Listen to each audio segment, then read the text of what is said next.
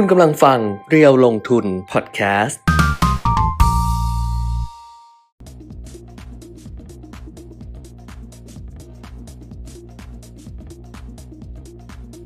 สวัสดีค่ะ สวัสดีครับ อัปเดตการลงทุนนะคะ วันนี้วันศุกร์แล้วค่ะ 18 สิงหาคม 2566 นะคะ ครับ กลับมาเจอกันเหมือนเดิมทาง Facebook Live เพจเร็วลงทุน แล้วก็ YouTube Live เร็วลงทุน Channel ด้วยนะคะอ่าฮะ อะมาเจอกันด้วย ที่เดิมนั่งที่เดิม ครับ ฉากเดิม ต้นไม้ต้นเดิมครับ นี่ต้นนี้อืม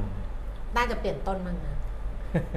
แต่ไม่เป็นไรต้นนั้นใบน้อยกว่ามันนี้คล้าย ๆ กันแหละ เออแต่เหมือนเหมือนๆกันเออ ต้นมันอ่าอะฮะก็ทักทายกันได้นะคะ เดี๋ยววันจันทร์ก็จะมาติดผ้าม่านแล้ว ครับ ลองดูว่าเป็นยังไง เพราะว่าอันเนี้ยจริง ๆ นั่งตรงเนี้ยลักษณะมันก็เหมือนแบบย้อนย้อนแสง อืม เพราะแสงเข้างานมันก็ย้อนแสงมาใช่ทำให้เราดูดำหน้ามันจะมืดนิดๆใช่ดิฉันก็ไม่ค่อยชอบเท่าไหร่เพราะว่าเออ พอเห็นหน้าเราแบบแก้มมันตกด้วยไงาต้องไปยกไงต้องทำอย่างเงี้ยเนี่ยต้องไปยกอย่างเงี้ยแล้วพอมันดำใช่ไหมมันก็ยิ่งไม่สวยไงแต่ว่าถ้าติดผ้าม่านแล้วอะมันอาจจะแบบว่าแสงทำให้หน้าเราดีขึ้นเลยเอออ๋อ๋อแต่พอเรานั่งยกหน้าอย่างนี้ดีนะงั้นขอจัดอย่างนี้ไปตลอดแล้วกัน อย่างเงี้ยเอาหน้าอย่าขขึ้นยับกันโอเคเอาหน้าขึ้นแต่ก็น่าได้อยู่รำคาญได้อยู่ แต่แต่ถ้านั่งหนีก็น่ารำคาญอะอย่าไปเสียเวลาเลยปะพูดเรื่องอะไรก็ไม่รู้ วันนี้เหมือนเดิมนะคะ วันศุกร์ค่ะ จะหยุดเสาร์อาทิตย์กันแล้ว เพราะฉะนั้นใครที่ติดตามอัปเดตเทรนด์ลงทุนอยู่ในขณะนี้นะคะ เหมือนเดิมเลย ส่งข้อความมาทักทายกันได้ค่ะเซฮัลโหลแบบสวัสดีค่ะอันยองอะไรได้หมดเลย เพราะว่าอืมจะได้รู้ว่าไม่เดียวดายอ่าฮะอืมความเดียวดายนี่มันน่ากลัว เป็นไงฮะเออ ความเดียวดายนี่มันน่ากลัว เพื่อนถามว่าตั้งหิ้งพระหรือยังอ่าฮะไม่ได้ตั้งหิ้งพระเลยอ้าซื้วอโต๊ะเลยตัดตู้เลยอ๋อวางบนตู้เลยเพื่อนเออเพื่อนเออที่นี่บุคเขาเล่นนะ อัญเชิญ อัญเชิญพระอ๋ออัญเชิญพระไพรีพินาศมาเออเออถามว่าตั้งหิ้งพระหรือยังเอออ้าวคุยไปเรื่อยเลย มาค่ะ ใครที่ติดตามอยู่นะคะ ก็ วันนี้อัปเดตกันเรื่องราวต่างๆนะคะครับในแวดวงของการลงทุน การเมืองด้วยแหละ เพราะว่าการเมืองก็ใกล้เข้ามาแล้วทุกทีทุกทีการเมืองก็เอ่อตอนนี้การจับมือกันของพรรคที่จะมาร่วมกันจัดตั้งรัฐบาลเนี่ยค่ะหลักๆน่าจะเป็นเรื่องของเก้าอี้รัฐมนตรีด้วย จะบอกว่าเข้ามาร่วมรัฐบาลแล้วไม่หวังนู่นไม่หวังนี่ไม่เออไม่ไม่เล็งหรอกกระทรวงนั้นกระทรวงนี้เนี่ยเออไม่มีหรอกมันไม่น่าจะมีน่าจะเล็งๆไว้บ้างแต่ว่า จะได้ตามที่อยากได้หรือเปล่า อันนั้นอีกเรื่องหนึ่งอืมนะครับเพราะว่าในรัฐบาลที่แล้วรัฐบาลของพลเอกประยุทธ์จันทร์โอชา ก็พรรคที่มาร่วมรัฐบาลก็เล็งไว้หมดอะค่ะแต่ว่าไม่ค่อยได้ เพราะว่าบิ๊กตู่แกแข็งแกอันไหนอันไหนกระทรวงไหนแกไม่ให้แกก็ไม่ให้เลย ต่อรองยังไงก็ไม่ให้นะครับอืมก็ก็แต่ว่าอ่าในยุคเนี้ยเป็นยุคของนักการเมืองที่มาจากการเลือกตั้งน่าจะแบบอ่า ไม่ได้ไม่ได้แข่งกันขนาดนั้นก็เอ่อคือต้องวินวินทั้งทุกฝ่ายอืมนะครับเพื่อให้รัฐบาลเดินหน้าไปได้ หรือว่าจัดตั้งได้ในช่วงต้นก่อนก็ยังดีนะแต่เอานี่ก่อนละกันอืมยี่สิบยี่สิบสองอะเออได้นายกหรือเปล่า เขาก็ต้องคาดหวังว่าให้มันได้สิเออยี่สิบสอเองอก่อนละกันได้เออนายกเออหรือเปล่าเออดูไปทีละเรื่องอะอย่าไปอะไรมากเลยแล้วก็นะครับ แล้วก็ทำอะไรไม่ได้เราเป็นตอนนี้เราเป็นผู้ชมแล้วอะเออคือพอเราใช้สิทธิ์เลือกตั้งไปแล้วเออเราก็ทำหน้าที่อย่างเดียวเป็นผู้ชมแล้วอะครับนั่งดูว่าเออเขาจะยังไง แล้วก็นั่นแหละ แล้วก็แล้วก็รับรู้ผลที่มันเกิดขึ้นครับอืมส่วนกระแสสังคมก็แน่นอนแหละนะครับ เพราะว่าก็ตอนหาเสียงเลือกตั้งอ่าพรรคการเมืองบางพรรคก็บอกว่าถ้าอ่าจะไม่จับมือกับพรรคนู้นพรรคนี้แน่นอนอะไรก็มันก็อ่า เป็นประเด็นที่ย้อนกลับมาเล่นงานแต่ละพรรคการเมืองเอง อันนั้นก็อ่าแต่ละพรรคก็คงหาตัวรอดเอาเองนะเราไม่ไปวิจารณ์อะไรมากในเรื่องนั้น เพราะว่านักการเมืองเขาเก่งในเรื่องของการเอาตัวรอดอยู่แล้วอืมนะครับแล้วเขาก็เอาตัวรอดได้ แต่ว่าจะเอาตัวรอดจากวุฒิสภาได้หรือเปล่าวุฒิสมาชิกได้หรือเปล่าอันนั้นอีกเรื่องหนึงอืมนะครับอ่าก็เดี๋ยวรอดูรอดูวันที่เฮ้ยนะ อ้าวตอนนี้ไปเรื่องของเรา22ครับดีกว่า เมื่อกี้ก็เรื่องของเรานะ แต่ว่าก็เรื่องของเราไม่ก็ไม่ใช่เรื่องของเราทีเดียวอะแต่อันนี้ก็เป็นเรื่องของเราแหละเอเพอราะว่าเออมันเป็นเรื่องของเรื่องของการลงทุนเรื่องของอะไรเงี้ยซึ่งมันเกี่ยวกับเราโดยตรงอะนะคะครับตลาดหุ้นต่างประเทศเนี่ยปรากฏว่าดาวโจนส์ยังคงปรับตัวลดลง นี่ต่อเนื่องมาเลยนะครับดาวโจนส์เมื่อคืนลงไปอีกเอ่อ0.84%นะคะ 290 จุดค่ะ ไปปิดที่ 34,474 จุด นี่ก็เลิกหวังกับตลาดหุ้นเหมือนกันเนาะ NASDAQ อืมลงไป 157จุด1.17% S&P 500 ลงไป 33จุด0.7%ค่ะ แล้วก็ยุโรปนะคะ ลงเหมือนกันค่ะ ลอนดอนฟุตซี่ร้อยลงไป 46จุด0.6% CAC 40 ตลาดหุ้นปารีสฝรั่งเศสลงไป 68จุด0.9% DAX แฟรงก์เฟิร์ตเยอรมนีลงไป 112จุด0.7%ค่ะ ส่วนตลาดหุ้นในเอเชียนะคะ เช้าวันนี้ เออเนี่ย ดูถึงตรงนี้ครับอยู่ๆนึกได้พูดอ่าอะไรถึงคุณวีระแล้วเมื่อวานคุณส่งข้อมูลให้คุณวีระยังส่งแล้วเลยที่เขาจะต้องการอะ ส่งแล้วส่ส่งงแล้แล้ววใช่ไหม เขาเขาน่าจะโอเคแหละตัวนั้นอืม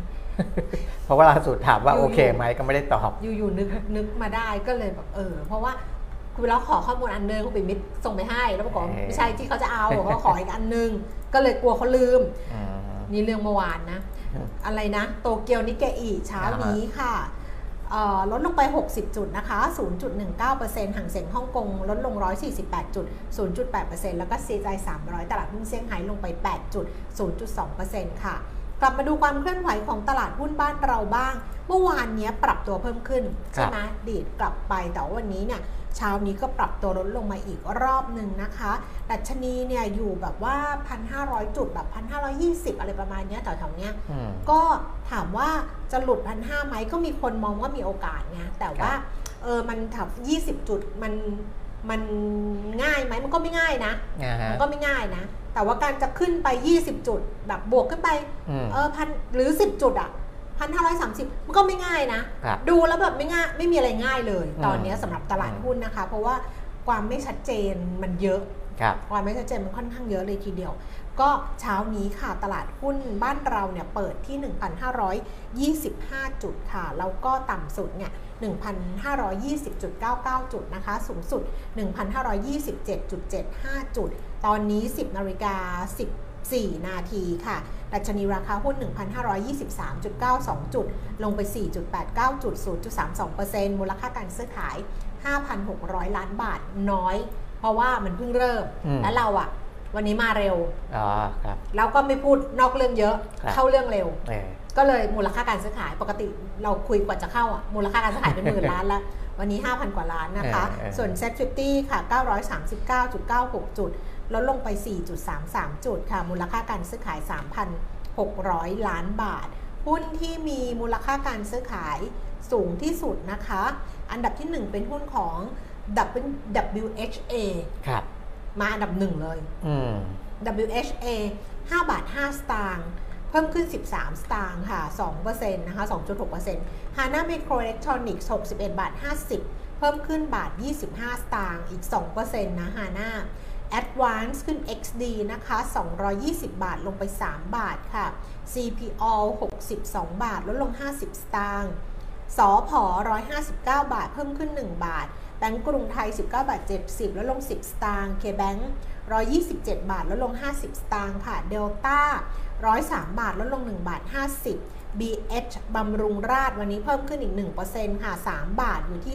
263 บาท แล้วก็สวัสด์45 บาท 50 เพิ่มขึ้น 75 สตางค์ WHA เนี่ยผลการดำเนินงานเขาดีมากนะครับอ่าก็แต่ว่าราคาก่อนหน้านี้ก็ตอนตอนประกาศผลการดำเนินงานก็อาจจะไม่ได้ไม่ได้ขึ้นมาเยอะ เพราะว่าเขาขึ้นมาก่อนหน้านั้นแล้วอือหือค่อยๆขึ้นมา ราคา 5 บาทเนี่ยเคยเห็นเหมือนกันนะครับในช่วงเอ่อไม่นานมานี้ แต่ว่าพอแตะ5บาทก็ ลงไปอีก ตอนนี้กลับขึ้นมาเกิน 5 บาทต่อหุ้นอีกแล้วนะครับกำไรไตรมาส2เขา 866 ล้านนะปีที่แล้ว 289 ล้าน โตขึ้นค่อนข้างเยอะนะครับ6เดือนเนี่ย1,389 ล้านเข้าไปแล้วนะกำไรต่อหุ้นก็ 0.0929 บาทสำหรับช่วง 6 เดือนนะครับก็อ่าอย่างที่เคยบอกนะครับว่าช่วงนี้ถ้าหุ้นตัวไหน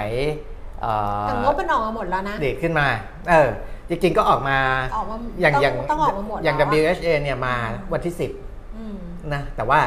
อ่าผลต่อเนื่องเนี่ยยังไม่มีมาเพราะ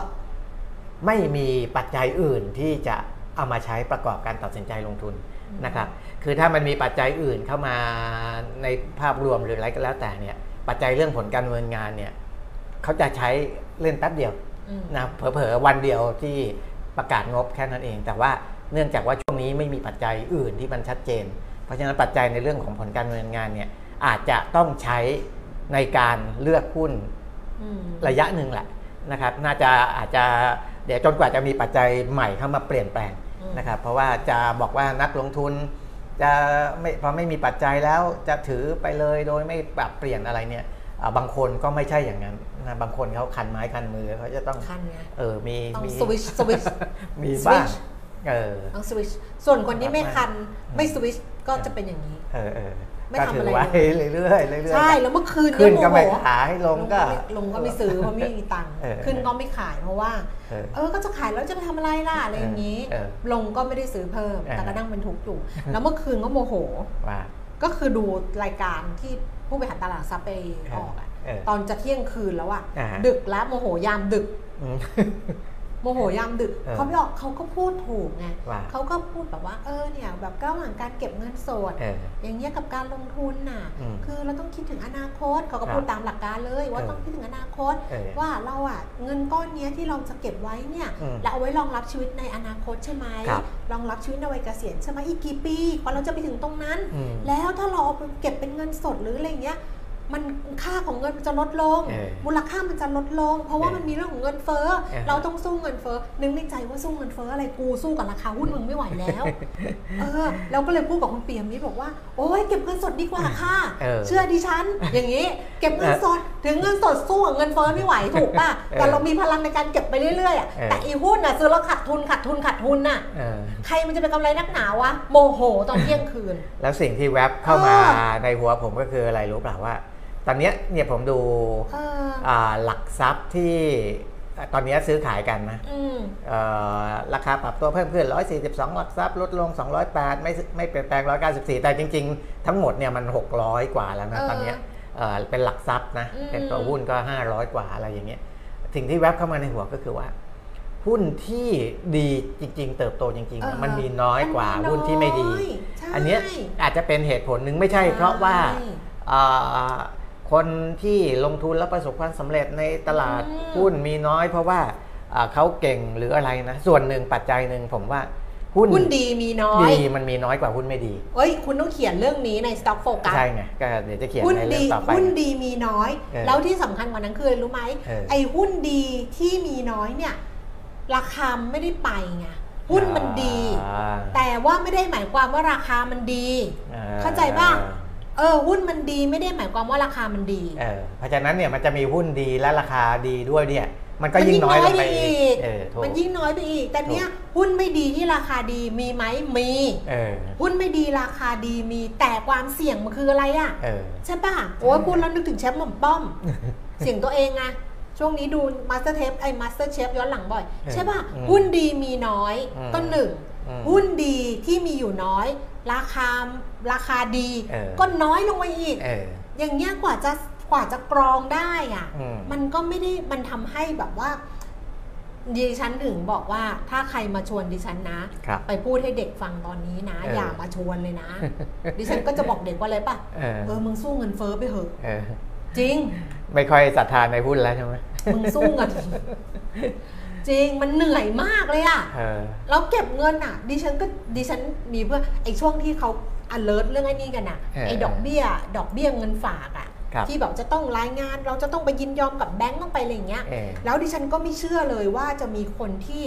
ที่ฝากเงินน่ะเออเอาไว้สำหรับเกษียณ เออซึ่งเงินดิฉันก็รู้สึกว่าเฮ้ยมันไม่เยอะหรอกแบบเออ ไอ้ดอกเบี้ยนี้แบบใครปรากฏว่าเพื่อนดิฉันมันถามดิฉันเว้ยคุณเปลี่ยนมิตรเออ คือทั้งหลายทั้งปวงเนี่ย เงินออมสำหรับเกษียณมันอะอยู่ในแบงก์ครับ ซึ่ง ซึ่งต้องเสียภาษีอืมพอดิฉันบอกเฮ้ยทำอย่างนี้ทำไมมันบอกก็ซื้อหุ้นแล้วไม่สำเร็จเออเออซื้อหุ้นแล้วไม่สำเร็จกูไปสู้เงินเฟ้อเอาแบบนี้ไม่ดีกว่าเหรอเออเฮ้ยแล้วก็ไปพอกินพอใช้เอาดิฉันก็นั่งคิดตอนแรกก็ไม่นั่นนะพอเจอกับตัว เออ ถ้าใครถามดิฉันบอกมึงไปสู้เงินเฟ้อเหรอเงินเฟ้อมันอยู่ในกล่อมหนึ่งถึงสามเปอร์เซ็นต์นะมึงไปสู้เหอะเออช่างแม่มันละเพราะว่าเออคือถ้าไปดูเอ่อ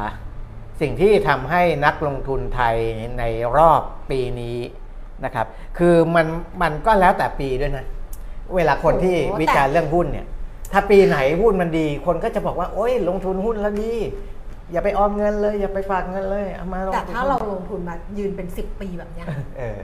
สิบปีหุ้นมันต้องดีถูกปะเออ ยังไม่ดีเลยอะ เอาดิเออ แล้วไม่ได้ซื้อหุ้นตัวเองหรือซื้อเองนะ ให้ผู้จัดการกองทุนบริหารนะเออเออสิบปียังโงหัวไม่ขึ้นอะมันเรื่องหาเลยวะคือถ้ารอบปีอ้าวนี้พูดไม่เนี่ยเพราะเลย ถ้ารอบปีนี้เนี่ยเซ็ตอ่าของตลาดหลักทรัพย์ทั้งหมดเลยเนี่ยเออติดลบไป 6.8%หนึ่งปีอืมนะครับถ้าเซ็ต50เนี่ยติดลบ 5.12%ก็อ่าทำให้คือแล้วเวลาขึ้นเนี่ย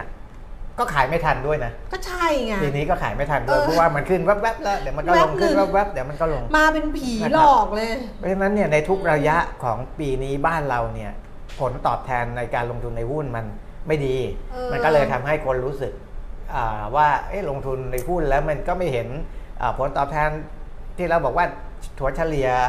ย้อนหลังกลับไปเท่านู้นเท่านี้ปีมันจะได้มากกว่าเงินฝากเนี่ยมันเขาเลยช่ไม่ให้อย่างไปนั้นขึ้นเวทีเลยเออเมื่อก่อนนะไปขึ้นตลอดเลยเวทีตลาดทรัพย์มาเป็นผู้ดำเนินรายการได้ตลอดเลยเออเดี๋ยวนี้อะแก่ด้วยเขาจ้างเด็กแก่ด้วยแอตติจูดมึงไม่ดีด้วยอ่าฮะเขาก็เลยไม่จ้างแล้วไงอะอะไม่มีใครคุยด้วยเหรอคะนะแต่บางตลาดพูดไปเนี่ยตั้งเยอะละอันนี้พูดถึงตลาดหุ้นไทยก็ค่ะลงลง 5% 6%แต่ถ้าใครไปลงในตลาดหุ้นอย่างฮานอยอืม ซึ่งเขายังเล็กเนี่ย อ๋อ วันก่อนมีคนถามว่าเวียดนามเป็นยังไงในเวียดนามเนี่ย ถ้าฮานอยในเนี่ย Facebook Live เออหนึ่งปีเนี่ยลบไป 18%เลยนะเออแต่ว่าในระยะสั้นๆ1เดือนเนี่ยตีกลับมาได้ 7%นะครับ แต่ว่าอ่านี่ขนาด 1 เดือนตีกลับมา 7%แล้ว 1 ปียังติดลบอยู่ 18%เลยอืมนะครับนั่นแสดงว่าอ่าในตลาดเขานี่ก็อ่าอาจจะเวลาบวกเนี่ยก็อาจจะบวกได้แรงแต่ว่าอืม เนื่องจากตลาดตลาดยังไม่ไม่ mature ยังไม่ยังไม่ได้มีเสถียรภาพเท่าที่ควร เวลาลงก็จะลงแรงแต่ที่โฮจิมินห์อาจจะใหญ่กว่าหน่อยนะครับ ก็อ่าดัชนี 1 ปีเนี่ยติดลบ 4% 4.15%นะครับ1เดือนเนี่ยอ่าตีกลับมาได้ 3.98%อืมนะครับ แต่ของบ้านเรานี่ทั้งระยะสั้นระยะยาวนี่ไม่ตีกลับเท่าไหร่เลยนะอ่ายังถือว่าเป็นตัวเลขที่ติดลบนะครับ นี่ก็จะรอเพื่อไทยมา เพื่อจะ มากระตุ้นเศรษฐกิจ เผื่อเพื่อไทยมาแล้วแบบว่าจะเออกระตุ้นตลาดหุ้นได้บ้างเออมอะเพื่อไทยนะครับทำให้ตลาดหุ้นไปถึง 2,000 จุดอือหือนี่ปีอะไร นี่ปีอะไร ปีเออ2023 ถ้าบริหารครบ 4 ปี ตลาดสมมตินะเออถ้าบริหารครบ 4 ปี แล้วตลาดหุ้นไปถึง 2,000 จุดได้นะอือหือจะเลือกเพื่อไทยหรือเลือกตั้งครั้งหน้าอ่าค่อยๆดูเป็นสเต็ปสเต็ปไป พูดอย่างนี้แล้วเขาจะว่าไหมเออ ไม่งั้นนี่มันเรื่องผลประโยชน์ส่วนตัวไงเออเออเออใช่ปะใช่คนเราก็ต้องมีแบบหมุดหมายไงอ่าว่าเอออะไรอย่างเงี้ย ถ้าเขาทำให้เราได้ไงครับใช่ป่ะเราก็เอออะใครไม่ต้องส่งข้อความมาด่านะวันนี้มีเรื่องส่วนตัวละวันนี้มีรายงานของศูนย์วิจัยทองเดี๋ยวคำประจำเดือนสิงหาคมยังนะไม่อันนี้เดี๋ยวฝากคุณแก้มไว้ยังดูยังไม่นะได้ไปอะไรเลย ยังไม่นี่ได้เพิ่ไปงตลาดเลยหุ้นอย่างเดียวอัตราแลกเปลี่ยนอะไรยังไม่ได้ไปเลเอยอเอาคุณปีมิตร อัตราแลกเปลี่ยน ยังไม่ได้ไปไหนเลยอัตราแลกเปลี่ยนก็ยังไม่ได้ไปนี่พูดเรื่องตลาดหุ้นอย่างเดียวเราเออเครื่องมันติดไงอ๋อโอเคคือเมื่อคืนมันฮีทเครื่องมันฮีทตอนเที่ยงคืนไงเออดูทีวีไปโมโหไปไงอฮะปกติก็ไม่ดูทีวีพอดีดูรายการนั้นจบก็แบบว่าเออปรับเป็นรายการที่เป็นฟรีทีวีไงเออ ก็เลยดูไปโมโหไปแล้วมาระบายกับ ครับ คนติดตามเรียวลงทุนในเช้าวันนี้ ซึ่งก็บอกว่าอ้าวเพจเรียวลงทุนมันเรื่องหุ้นไม่ใช่เหรอเออแล้วพูดจะขนาดนี้ใครจะตามวะเอาแหละนะก็อย่างนี้แหละเป็นเป็นอะไรนะเป็นช่วงจังหวะหนึ่งเป็นอารมณ์หนึ่งไปดูอัตราแลกเปลี่ยนนะคะ ดอลลาร์บาทค่ะ เช้าวันนี้นะคะ แข่งข้างแข่งค่าขึ้นมานิดนึงค่ะ อยู่ที่ 35 บาท 41 สตางค์นะคะ แข่งค่าสุด 35 บาท 31 สตางค์อ่อนค่าสุด 35 บาท 61 สตางค์ค่ะ แล้วก็ราคาทองคำเอ่อ 1,889 เหรียญต่อออนซ์ราคาเช้าวันนี้ก็ปรับลดลงค่ะ รับซื้อคืน 37,000เอ่อ30,000 31,700 ขายออก 31,800 นะคะ จะดูอันนี้เลยเหรอ จะดูอะไรนะ ดัชนีความเชื่อมั่นเหรอที่คุณพูดคือดาทองคำอะอ่าวันนี้เขามีรายงานศูนย์วิจัยทองคำประจำเดือนสิงหาคมอันนั้นเดี๋ยวค่อยเขาดูมีมาตั้งแต่ค่อยวันดูที่ 15อ้าวเหรอใช่เออเราไม่ได้ดูให้ไงจะให้ดูก็ได้ไงเออเออหรือเดี๋ยวค่อยกลับมาดูเดี๋ยวค่ก็อยกลับได้มาดูก็ได้งั้นไปดูงั้นข้ามทองคำไปก่อนนะคะ ข้ามแต่ชนิดเชื่อมั่นไปก่อนต แต่ว่าทองเนี่ยราคาลดลงคือต่ำกว่า 1,900 เหรียญมาแล้วอืมแล้ววันนี้ก็ปรับตัวลดลงต่อส่วน ราคาน้ำมันค่ะดีดกลับขึ้นมา เนี่ยสงสัยเขารู้ ว่าว่าอ๋อมันจะดีดไงอืมตอนลงเขาก็เลยไม่ลงให้อ่าแล้วตอนนี้มันดีดกลับขึ้นมาใช่ปะเออเดี๋ยวรอบมันดีดนิดนึงกูขึ้นต่อเออเข้าใจไหมขึ้นมาตลอดขึ้นขึ้นมา ตอนลงไม่ลง เพราะว่าเดี๋ยวเผื่อมันขึ้นเออแล้วมันก็ขึ้นมา แต่ถ้ารอบนี้ขึ้นอีกวันหนึ่งเดี๋ยวขึ้นให้อะไรประมาณเอเนี้ยอเอออะเบรนท์เช้านี้นะคะ 84 เหรียญ 17 เซนต์ต่อบาร์เรลค่ะ เพิ่มขึ้นมา 5 เซนต์ค่ะ ส่วนเวสเท็กซัส 80 เหรียญ 58 เซนต์นะคะ เพิ่มขึ้น 19 เซนต์แล้วก็ดูไบค่ะ อยู่ที่ 85 เหรียญ 68 เซนต์ค่ะ ลดลงไป 71 เซนต์เป็นราคาเมื่อวาน อะ ครบแล้ว ครับ ถ้ายังไม่ดูดัชนีทองคำนะ ก็ครบแล้วอ่าฮะ ครบแล้ว อ่าก็ดูไปเลยก็ได้แต่จะมีทองคำได้มีทองค ไปดูดัชนีความเชื่อมั่นราคาทองคำเดือนสิงหาคมนะคะ จากศูนย์วิจัยทองคำค่ะ ก็ดัชนีความเชื่อมั่นทองคำเดือนสิงหาเนี่ยปรับเพิ่มขึ้นเมื่อเทียบกับเดือนกรกฎาคมนะคะ จากระดับ 53.65 จุดมาอยู่ที่ 56.26 จุดค่ะ เพิ่มขึ้น 2.61 จุด หรือประมาณ 4.87%ก็ไม่ได้เยอะเท่าไหร่ครับปัจจัยที่ทำให้ดัชนีเพิ่มขึ้นมาจาก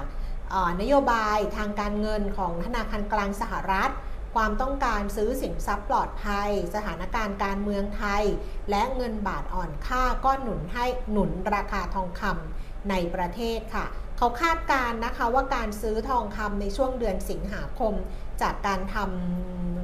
เก็บสุ่มตัวอย่างอะครับสุ่มตัวอย่าง 320 ราย บอกว่า 45%เนี่ยก็บอกว่าจะความต้องการซื้อทองคำนะอืม45%บอกว่าจะซื้อทองคำครับส่วนอีก 30%ไม่ซื้อแล้วก็ 25%ไม่แน่ใจว่าจะซื้อทองคำในเดือนนี้หรือเปล่านะคะอืมกลุ่มตัวอย่างที่เขาคุยมาที่เป็นผู้ประกอบการกิจการค้าทองคำรายใหญ่ แล้วผู้ประกอบกิจการในหน้าซื้อขายสัญญา สัญญาซื้อขายล่วงหน้าที่อ้างอิงกับทองคำ13 รายนะคะ ที่เป็นรายใหญ่แล้วก็เป็นพวกที่เทรดแบบว่าทองล่วงหน้าเนี่ย46%เชื่อว่าราคาทองในเดือนสิงหาคมจะเพิ่มขึ้น อีก 31%คาดว่าจะลดลง 23%ก็คาดว่าจะใกล้เคียงกับเดือน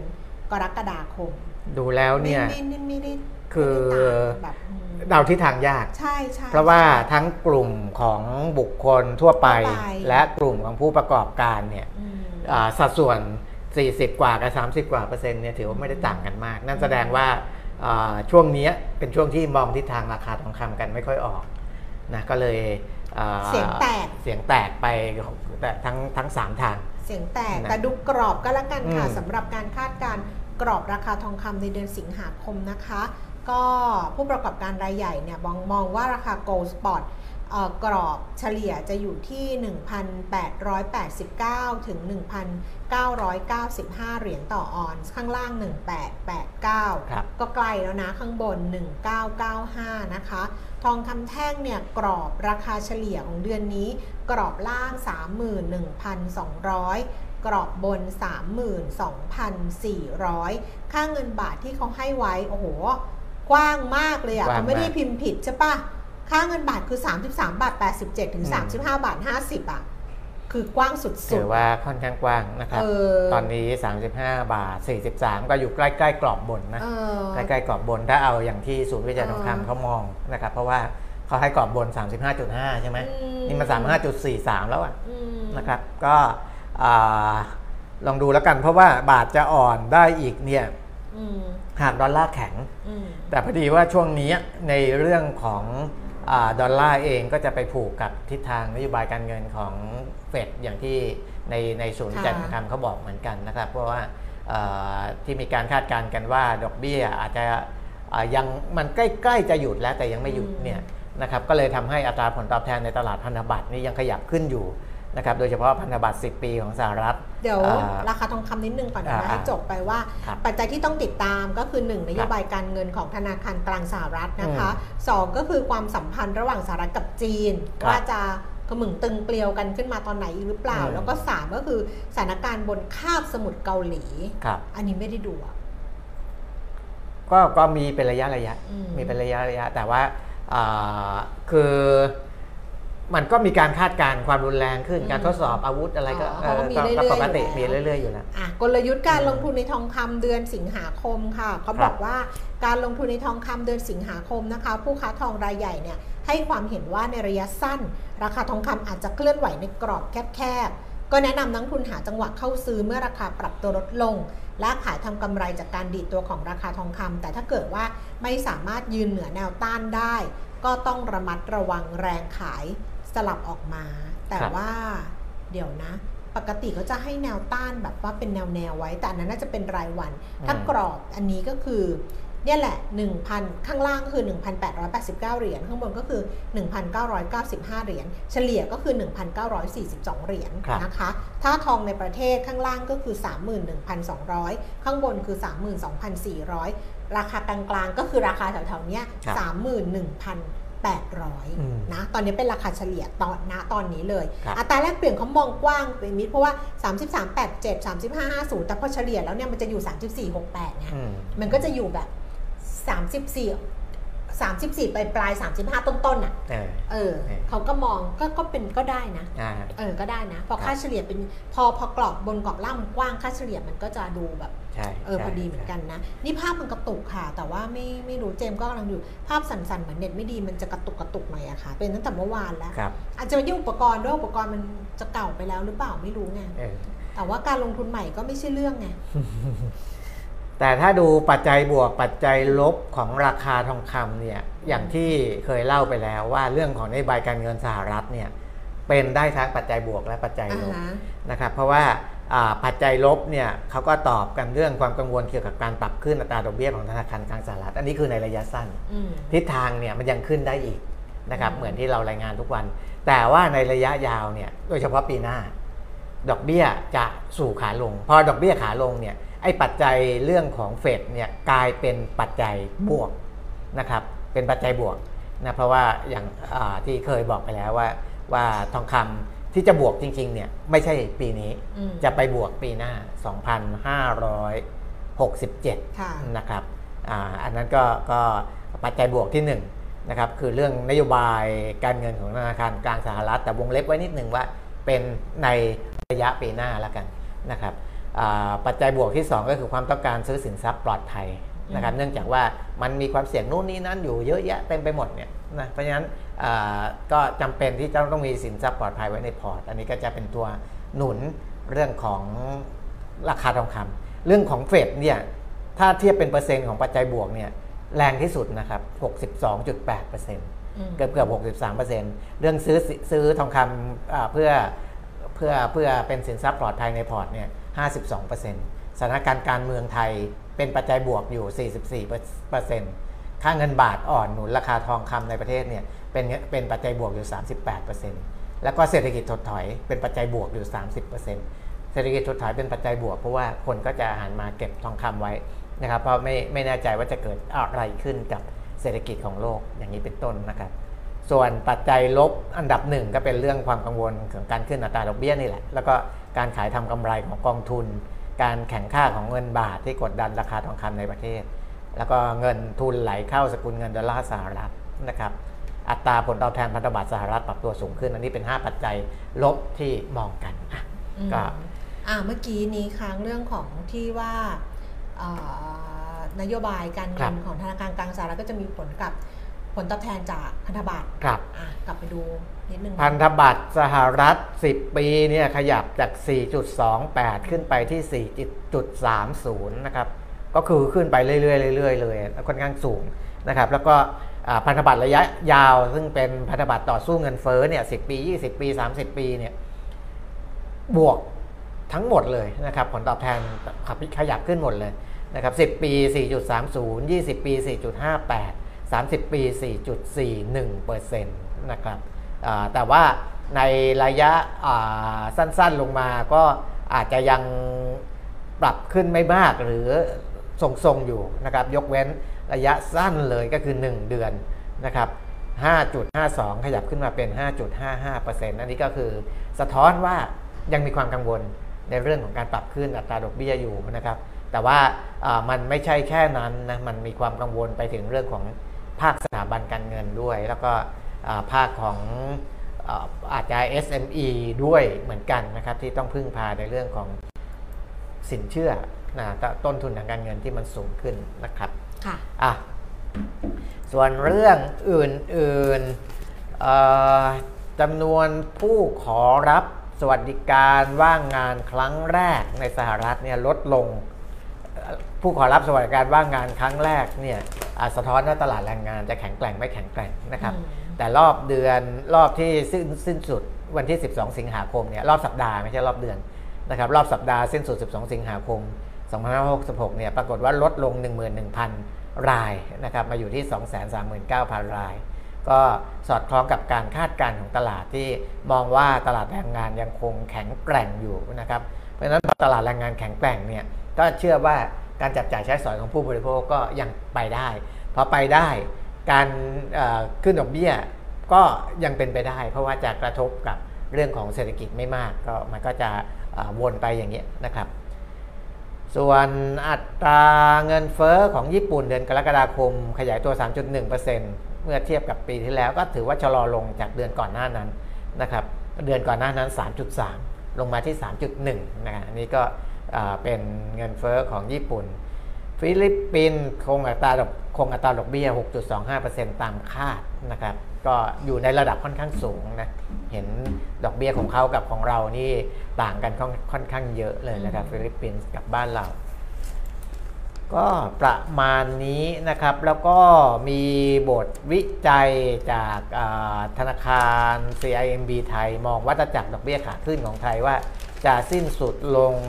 หรือไม่นะครับ ฝ่ายวิจัย CIMB ไทยบอกว่าคาดว่าวัฏจักรดอกเบี้ยขาขึ้นของไทยในรอบนี้ น่าจะสิ้นสุดลงแล้ว โดยมีเหตุผลหลักๆ ดังนี้นะครับ การอ่าปรับขึ้นอัตราดอกเบี้ยได้ส่งผลไปถึงอัตราดอกเบี้ยในตลาดการเงินแล้วอืมนะครับก่อนๆเนี้ยแรก ๆ เลยเนี่ยจะเห็นว่าอ่าขึ้นดอกเบี้ยนโยบาย แต่ส่งเข้าไปไม่ถึงในตลาด แต่ตอนเนี้ยมันเข้าไปแล้วนะครับทำให้ต้นทุนทางการเงินของลูกค้าของสถาบันการเงินเนี่ยอ่า ปรับขึ้นในระดับที่ต้องการส่งสัญญาณไปเรียบร้อยแล้วนะครับไม่ใช่แค่ส่งสัญญาณ แต่ไปถึงในเชิงปฏิบัติเรียบร้อยแล้วนะเพราะฉะนั้นเนี่ยการส่งผ่านอัตราดอกเบี้ยต่างๆ ที่ไปสู่ต้นทุนของลูกค้าเนี่ยก็น่าจะทำให้ไปคุมเรื่องของเงินฟ้องเงินเฟ้ออะไรที่เรามีความกังวลเนี่ยได้อยู่แล้วนะครับ ประเด็นที่ 2 ก่อนหน้านี้กนง บอกว่าระดับนโยบายการเงินอยู่ใกล้ระดับที่เป็นกลางมากขึ้นนะครับอ่าก็อ่าถือว่าเป็นระดับที่สอดคล้องกับการขยายตัวทางเศรษฐกิจในระดับศักยภาพนะการเติบโตในระดับระดับศักยภาพของเราเนี่ยอยู่ในระดับประมาณ 3-4%ไม่ถึง 5 นะค่ะศักยภาพของเราตอนเนี้ยอ่าบางคนก็ในมุมอีกมุมหนึ่งที่ถ้าถ้าจะบอกว่ารัฐบาลทำงานไม่ดีเขาก็จะบอกว่า ศักยภาพเราไปได้ถึงอืม5แต่รัฐบาลทำได้แค่ 3 มันไม่เต็มศักยภาพ แต่ถ้ามองในมุมเชิงวิชาการทางเศรษฐศาสตร์ทั่วๆไป ศักยภาพเรายังไปไม่ได้ถึงนั้นอืมศักยภาพของเราเนี่ยโตได้3-4%เนี่ยโตได้อืมแต่ถ้า 5 อันนั้นเกินศักยภาพอืมต้องเก่งจริงๆนะครับ ต้องเก่งจริงๆ ถ้าคุณแก้มอยากจะให้ตลาดหุ้นมันไปเนี่ยต้องให้ GDP มันไปด้วยนะบอกรัฐบาล ต้องเก่งอ่าต้องต้องอย่างนั้นอืมนะครับอันนี้ฝ่ายเอ่ออ่าเหตุผลที่ทำไมใครเราไม่อยากให้ตลาดหุ้นไปวะเออบอกคุณแก้มอยากให้ตลาดหุ้นไปเออเออคนอื่นก็อยากให้ไปเหมือนกัเอานคุณไม่อยากเหรออ่าบ้าบอนะศักยภาพเนี่ยตอนเนี้ยอ่าถ้าพูดถึงนโยบายการเงินที่ที่ที่จะทำให้เศรษฐกิจอ่าขับเคลื่อนเนี่ยมันก็จะอยู่ในระดับประมาณนี้นะครับ และประเด็นที่ 3 อัตราดอกเบี้ยที่แท้จริงของไทยปัจจุบัน เป็นบวกอยู่นะครับก็คือสูงกว่าอัตราเงินเฟ้อพูดง่ายๆนะครับอ่าแล้วก็อัตราเงินเฟ้อถูกขับเคลื่อนด้วยองค์ประกอบที่มีความหนืดมากขึ้นอืมมีความหนืดมากขึ้นนะอ่าหมวดอาหารที่ไม่ใช่อาหารสด หมวดบริการหมวดสินค้าที่ไม่ใช่หมวดพลังงานและอาหารอาหารสดยังมีความผันผวนสูง แต่ว่าอ่าในสินค้าทั่วๆไปเนี่ยก็ถือว่าอ่าไม่ได้ไม่ได้ไม่ได้มีแรงกดดันมากแล้วนะครับ แล้วก็อีกเหตุผลหนึ่งในแถลงการล่าสุดของกรงงนะครับมีการปรับภาษาถอดคำพูดเรื่องการปรับขึ้นอัตราดอกเบี้ยแบบค่อยเป็นค่อยไปออกไป คือก่อนหน้านี้อ่าของกรงงเนี่ยจะบอกว่ามีการปรับขึ้นอัตราดอกเบี้ยแบบอืมค่อยเป็นค่อยไปอืมแต่ตอนหลังเนี่ยในตัวของแถลงการล่าสุดไม่มีข้อความนี้แล้วอืมนะครับ ก็เลยมองว่าทาง CIMB มองว่าวัตจักร ดอกเบี้ยขาขึ้นของไทยน่าจะสิ้นสุดลงแล้วเรียบร้อยนะครับอะเดี๋ยวมีโทรเรื่องงานเข้ามา แต่เดี๋ยวค่อยว่ากันงอีแบกบทีว่าช่วงนี้านก้างวเท้าเข้าซ้ายเออออกจากบ้านก้าวเท้าซ้ายเข้าออฟฟิศนี่คนก็จะบอกว่าสายเรียกดิฉันว่าแก๊งสายโมเออ เออ ซึ่งแบบว่าเรียกกงเรียกแก๊งอะไรเออเออเออนี่คุณปีมิตรเห็นยังว่า China Evergrande Group เออยื่นขอพิทักษ์ทรัพย์แล้ว เออพิทักษ์ทรัพย์ตามกฎหมายล้มละลายแล้ว ครับ ก็บอกว่าทำให้ตลาดหุ้นในเอเชียเนี่ยติดลบทั่วหน้าเพราะกังวลวิกฤต อสังหาในจีนจะลุกลามนะครัคะ บ ซึ่งวันก่อนเราเพิ่งพูดเรื่อง China Evergrande ใช่ไหม ครับ ว่าเออเนี่ยเขาก็สามารถปรากฏว่ายื่นขอพิทักษ์ทรัพย์ตามกฎหมายล้มละลายเอแล้วอนะก็เอ่ออันเนี้ยเป็นสิ่งที่อ่รัฐบาลเขาถึงมีความกังวลอยู่ไม่ใช่ไม่ใช่ไม่กังวลนะครับอืมแต่ว่าเอ่อ มันก็มีหลายวิธีเวลาที่บริษัทหนึ่งมีปัญหาเนี่ยว่าคือถ้าเข้าไปช่วยเนี่ยมันก็ชุกต้องช่วยทั้งหมด ใช่ใช่ใช่ถ้าไม่ช่วยแล้วมันลุกลามออกไปเออมันก็ไม่ดี เพราะฉะนั้นเนี่ยไม่ได้อีกมันต้องมีมาตรการไอ้แบบไอ้ประเภทอย่างเงี้ยมันต้องมีมาตรการอะไรที่มันพอดิบพอดีอืมกับเรื่องของของปัญหานะครับ คือไม่สร้างเอ่อเหมือนเหมือนในเรื่องมามาตรการเรื่องหนี้เนี่ยมันไม่ใช่เรื่องง่ายนะคุณแก้มอืม เพราะว่าถ้าทำไม่ดี มันก็ทำให้ไปสร้าง moral hazard ใช่นะครับไปสร้างไปสร้างวัฒนธรรมอ่าการก่อนหนี้ที่ไม่ถูกต้องนะแล้วมันจะเป็นปัญหาในระยะยาวอะไรก็แล้วแต่นะครับ แต่ถ้าไม่แก้เลย มันก็อาจจะลุกลามไปอย่างเงี้ยเป็นต้นนะครับ อันเนี้ยมันจะเกิดขึ้นในภาวะที่เศรษฐกิจมันเติบโตได้ไม่ดีหรือเติบโตได้ไม่เต็มศักยภาพ อันนี้ไม่เข้าใจคำถามโดยปกติเงินเฟ้ออดีตจะมีระยะเวลานานแค่ไหน อ่าฮะใน YouTube อะไรนะ โดยปกติเงินเฟ้ออดีต เออ จะมีระยะเวลานานแค่ไหน จริงๆ ตัวเลขเงินเฟ้อเขาประกาศทุกเดือนอยู่แล้วไม่ก็ตัวเลเลขยเงินก็เลยเฟ้อไม่เข้าใจแน่ดีคำถามเออไม่ค่อยเข้าใจกันนะแต่ว่าแต่ว่าทางคนเก็บข้อมูลเนี่ยอ่าเขาก็เก็บทุกวัน เก็บทุกวัน แต่ว่าจะเอามาประมวลผลเนี่ยหนึ่งเดือนอืมนะเพื่อมาแถลงให้ ก็จะมีกับตัวเลขเงินเฟ้อทุกเดือน เออเขาจะมีทุกเดือนว่า ว่ามันเป็นยังไงราคาสินค้าแต่จริงๆแล้วหน่วยงานที่เกี่ยวข้องเนี่ยเขาเก็บทุกวันนะครับเขาเก็บเก็บเป็นรายวันเลยอะเดี๋ยวอะไรอีกนะไปเลยเดี๋ยวนี่เขาเลิกเขาบอกแล้วว่าเดี๋ยวขอคุยเรื่องงานจะเดี๋ยวเราก็จะต้องเราไปทำงานเลยดีกว่าทำงานละวันนี้เราพูดเยอะค่ะ เรามาเร็วแล้วเราก็พูดแบบว่าเออปุ๊บปุ๊บปุ๊บปุ๊บปุ๊บปุ๊บปุ๊บปุ๊บอ่าฮะเยอะแยะไปหมดเลย เพราะฉะนั้นก็จบเร็วได้ไม่มีเออใครว่าหรอกก็เดี๋ยวเออวันจันทร์เราค่อยกลับมาเจอกันเนาะครับวันนี้ขออนุญาตไปทำงานก่อนนะครัคะบวันนี้ ลาแล้วนะคะเจอกันสัปดาห์หน้าสวัสดีค่ะ สวัสดีครับ